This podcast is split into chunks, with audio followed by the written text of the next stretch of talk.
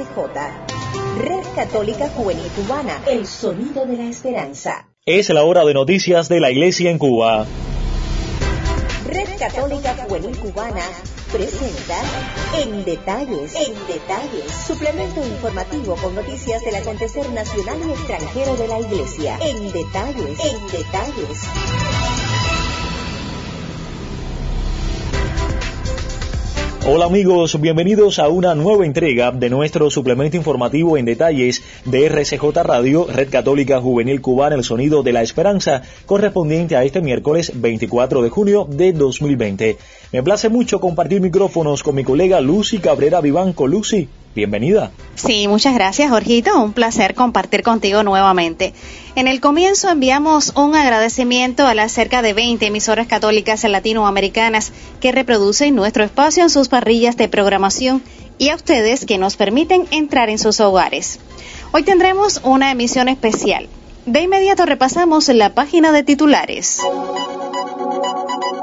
En efecto, Lucy y amigos, hoy estaremos con una emisión especial de nuestro suplemento informativo, pues estaremos presentando una entrevista en exclusivo con Monseñor Emilio Aranguren Echeverría, obispo de la diócesis de Holguín y presidente de la Conferencia de Obispos Católicos de Cuba, a propósito de su aniversario 29 de ordenación episcopal. Igualmente conoceremos detalles del cumpleaños 505 de la Villa San Juan de los Remedios en la diócesis de Santa Clara. Si ya están listos, comenzamos. Acompáñenos. La Red Católica Juvenil Cubana es una comunidad virtual que busca conectar a través de las redes sociales y los distintos medios de comunicación a todos los jóvenes posibles.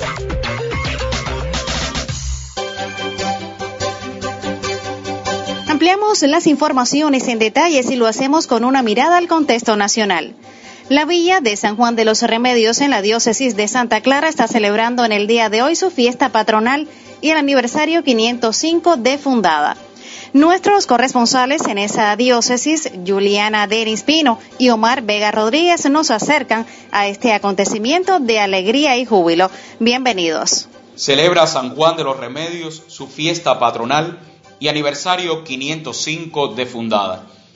La comunidad cristiana de Remedios celebró ante el Señor su fiesta patronal y el aniversario 505 de la fundación de la octava villa de Cuba, dando gracias por la presencia de Dios en medio de su pueblo. La Eucaristía estuvo presidida por el padre Michael Águila Moya, párroco de Remedios. A través de un mensaje en sus redes sociales, el sacerdote apuntó, Hoy hemos celebrado el 505 aniversario de la Villa San Juan de los Remedios y presencia del Evangelio en esta tierra. No ha sido como nos lo imaginamos, pero no ha pasado en silencio. Temprano al amanecer, en la Santa Misa, hemos dado gracias al Señor por estos 505 años, por cuanto ha bendecido a este pueblo. Hemos agradecido por tantos hijos ilustres que nos ha regalado. Los que habitan e inundan sus calles y los que sin perder su identidad remediana y parrandera viven fuera del pueblo y del país. Hemos pedido por los que nos han antecedido y han sido parte activa en la rica historia del pueblo y por los que hoy vivimos en él, a quienes nos toca escribir con nuestra vida la historia presente y el futuro de esta bella ciudad. Aún hoy es motivo de polémicas y estudios la fecha exacta de la fundación de la villa por Vasco Porcayo de Figueroa, las probables fechas la enmarcan entre los años 1513 y 1524, aunque es tomada la del 24 de junio de 1515, día de su santo patrono, San Juan Bautista.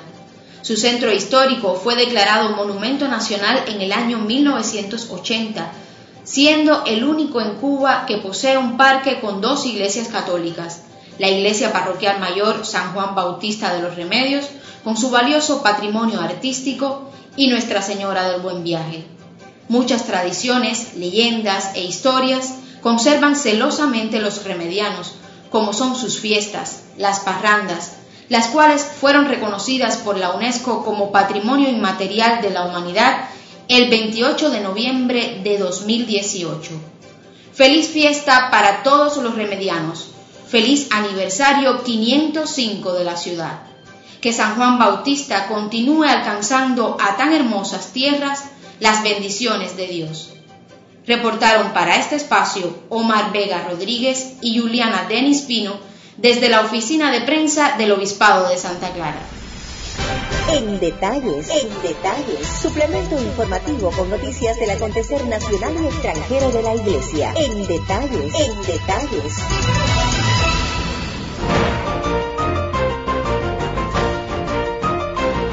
Y a esta hora nos vamos de inmediato hacia el oriente del país, específicamente a la diócesis de Holguín, para conversar con su obispo, Monseñor Emilio Aranguren Echeverría, a propósito de su aniversario 29 de ordenación episcopal.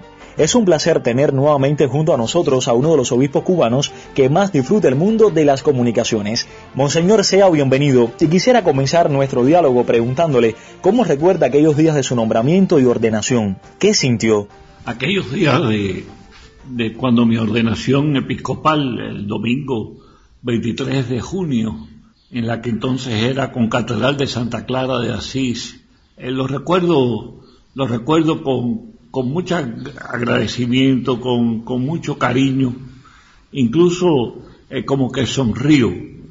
Eh, todo nació, estaba yo en una Pascua joven, en Mata, una comunidad que queda entre Cifuentes y Encrucijada, y allá fue el nuncio apostólico, que en ese momento era Monseñor Faustino Sáenz Muñoz, y él celebró la misa de la Pascua joven y me pidió que fuese el lunes a La Habana que quería hablar conmigo.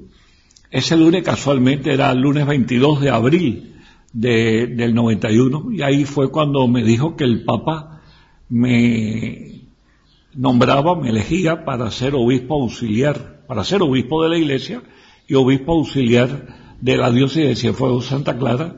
En ese momento, Monseñor Fernando Prego Casals eh, estaba pasando por eh, diferentes momentos de crisis respiratoria, padeciendo de asma, y en, había ocasiones en las cuales se sentía limitado para muchas acciones pastorales, y por eso pues me eligieron a mí para que yo fuese el obispo auxiliar de él. Eh, fue una sorpresa para mí, por supuesto, para mi familia y para la iglesia en general. Yo tenía 40 años. En ese momento vivía en Sagua la Grande, pero era párroco de Quemado de Guines, Rancho Velosco, Ralillo, era verdaderamente sacerdote de esas comunidades donde estuve 14 años, Isabela de Sagua, y bueno, pues me, se preparó la, la ordenación hay que tener en cuenta que eran siete diócesis y siete obispos. Y yo era el más, más joven, yo entraba nuevo en esa conferencia episcopal de ocho miembros, donde había siete obispos, que el más joven ya me llevaba a mí 20 años, es decir, yo era el más pequeño entre ellos. Y eso fue lo que también me posibilitó eh, aprender mucho de esa generación de obispos a la cual le recuerdo con gratitud y con veneración. Eh, la celebración del 23 de junio fue una celebración festiva, eclesial, eh, también local, también local, estaban todos los obispos, estaba mi mamá, mi mamá murió a los 38 días de yo ser obispo.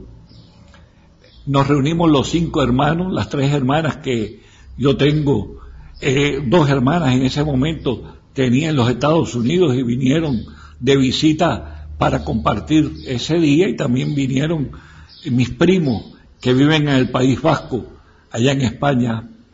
Y algo muy significativo de esa celebración fue que también estuvieron muchos de mis antiguos compañeros del preuniversitario. Eh, hay que tener en cuenta que habían pasado más de 20 años y nos reunimos un buen número de compañeros y compañeras del pre cada uno con, su profesión, cada uno con su familia, pero estaban compartiendo la alegría de, mi nombramiento como obispo y ahí fue cuando yo escogí como lema ánimo y de verdad que lo recuerdo con mucha gratitud y cariño para todos los que en ese día participaron en la celebración. ¿Qué han significado estos 29 años como obispo, primero de Cienfuegos y luego de Holguín? Bueno, en pinceladas estos 29 años, eh, al día siguiente de mi ordenación episcopal fue 24 de junio, eh, celebré una misa en la capilla del Obispado de Santa Clara con mi mamá, con mi hermano, con mi familia que había venido de, España. Y en ese momento mi mamá me entregó eh, la sortija, el anillo que mi papá había utilizado durante 47 años de, de matrimonio, de donde se estableció esta familia a la que pertenezco. Al poco tiempo los vinieron cinco obispos españoles en una visita para la fiesta a la Virgen de la Caridad del 91 que siempre recordaremos con agradecimiento y ojalá que un día se repita. Ya estábamos en el periodo especial, poco después los obispos publicamos el mensaje El amor todo lo espera en septiembre del año 1993 y ya poco después comenzaron la creación de las diócesis. Primero se creó la diócesis de Santa Clara, por eso me nombraron a mí obispo de Cienfuegos, Monseñor Prego permaneció como primer obispo de Santa Clara, se crearon las dioses de Ciego de Ávila, de Bayamo Manzanillo, y cuando vino el Papa Juan Pablo II, pues también publicó la creación de la diosa de Guantánamo, eh, Baracoa. En el año 95, yo como obispo de Cienfuegos, después preparé como miembro de la comisión organizadora la visita del Papa Juan Pablo II a Cuba. Ahí en Cienfuegos, pues eh, tuve la grata compañía de lo que yo llamé siempre los tres mosqueteros, Monseñor Modesto Peña, el padre Panchito Ortiz y también eh, Monseñor Juan Francisco Vega. Al que se unía este trío, pues el, escudero eh, Torcuato de Escubé. Posteriormente, años siguientes, se unió un cuarto que fue el padre Segundo Galilea, a quien siempre recordaré con extraordinario agradecimiento. Llegado el año 2005, el Papa Benedicto XVI me nombró obispo de Holguín, una diócesis grande, eh, 20 municipios, 1.600.000 habitantes, eh, extensa, con una geografía muy distante, y llevo estos 14 años y medio como obispo de, Holguín, es decir, la mitad de, de mi episcopado, de manera tal que nací y mi primera diócesis está en el centro, después serví como secretario general en La Habana, como y Occidente y ya desde hace casi 15 años pues estoy en esta zona eh, oriental de Cuba. Allí, en este tiempo, pues, comenzó a funcionar el Departamento de Coordinación Pastoral eh, en el Secretariado General de la Conferencia, que es el que lleva adelante eh, el plan pastoral y la animación de las comisiones nacionales de las diferentes acciones pastorales. Creo que verdaderamente, como dice el Salmo, Dios ha estado grande con uno y eso es lo que motiva eh, repetir también lo que dice el Salmo, cómo daré tantas gracias a Dios, pues alzando la copa de la salvación. Es lo que verdaderamente he hecho en estos días recordando estos años de episcopado. Hoy en día usted preside la Conferencia de Obispos Católicos de Cuba. ¿Qué mensaje le transmitiría a este amado pueblo que tanto le quiere y admira? Sí, en noviembre del año 2017 mis hermanos obispos me eligieron para este servicio de presidente de la Conferencia de Obispos Católicos de Cuba. Eh, es verdad que desde casi desde mi ordenación episcopal, como secretario general de la conferencia y después como obispo de Holguín, he integrado el comité permanente y por lo tanto, sea como sea, pues eh, se conserva una memoria de estas últimas tres décadas en lo que es propiamente en el seno de nuestra conferencia. Creo que en estos momentos es muy importante dinamizar el plan pastoral que estaba previsto del 2014 al 2020, pero los obispos hemos decidido prolongarlo, este, que tiene como paradigma, como ícono, el camino de Maús y que mantiene la vigencia en sus prioridades, teniendo como sujeto la comunidad cristiana. No debemos olvidar que en esta última etapa se ha publicado el estudio pastoral parroquia, comunidad de comunidades y también el texto de el plan pastoral con su marco doctrinal o espiritual que es muy importante y que hoy tiene una extraordinaria vigencia. La comunidad cristiana eh, se ha renovado mucho por motivos propiamente de la edad biológica y también por la emigración. Eso es algo que es necesario tener en cuenta en la organización de la vida de nuestras parroquias y de nuestras comunidades cristianas. También es importante tener en cuenta la necesidad del servicio de los ministerios laicales y juntamente la vivencia de la vocación laical en un Estado laico. Es decir, eso es muy importante porque esa es la vocación específica del laico ¿eh? y de la familia cristiana en medio de nuestra sociedad. Y creo que en ese sentido hay que, hay que dar fuerza y este momento después de que vayamos saliendo paulatinamente de la experiencia de la COVID-19, donde indudablemente eh, ha habido una experiencia de iglesia doméstica centrada en la palabra de Dios y en la caridad fraterna, especialmente con los más cercanos, con los propios vecinos. Eh, ¿Qué le diría yo? Me pides una palabra para todos. Yo en estos días, tal vez preparando la misa de San Pedro y San Pablo, que tendremos la misa crismal en la diócesis, voy al capítulo 3 del libro Los Hechos de los Apóstoles con cuando Juan y Pedro fueron a entrar en el templo y se encontraron aquel paralítico, aquel tullido. Y Pedro, mirándolo, le dijo, sé lo que tú necesitas, pero lo que tú necesitas o lo que tú me estás pidiendo o lo que tú estás esperando de mí, no te lo puedo dar, pero yo te doy lo que tengo.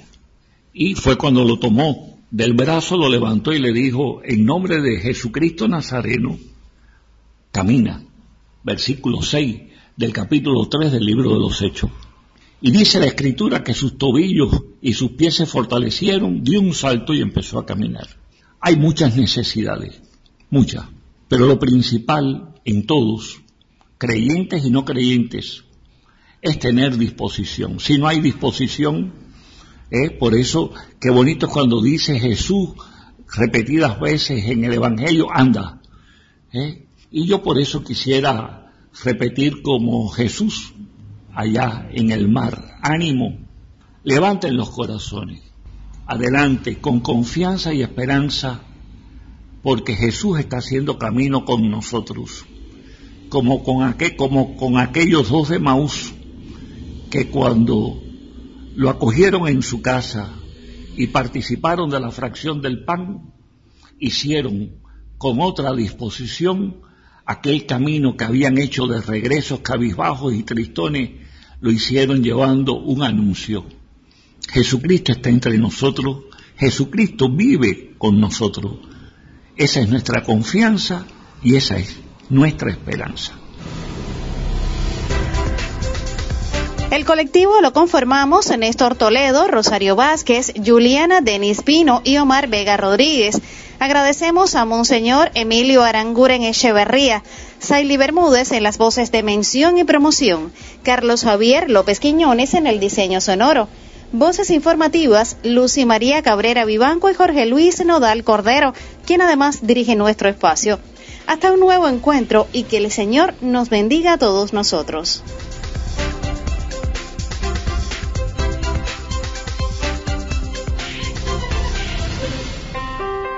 Esta es RCJ, Red Católica Juvenil Cubana, el sonido de la esperanza.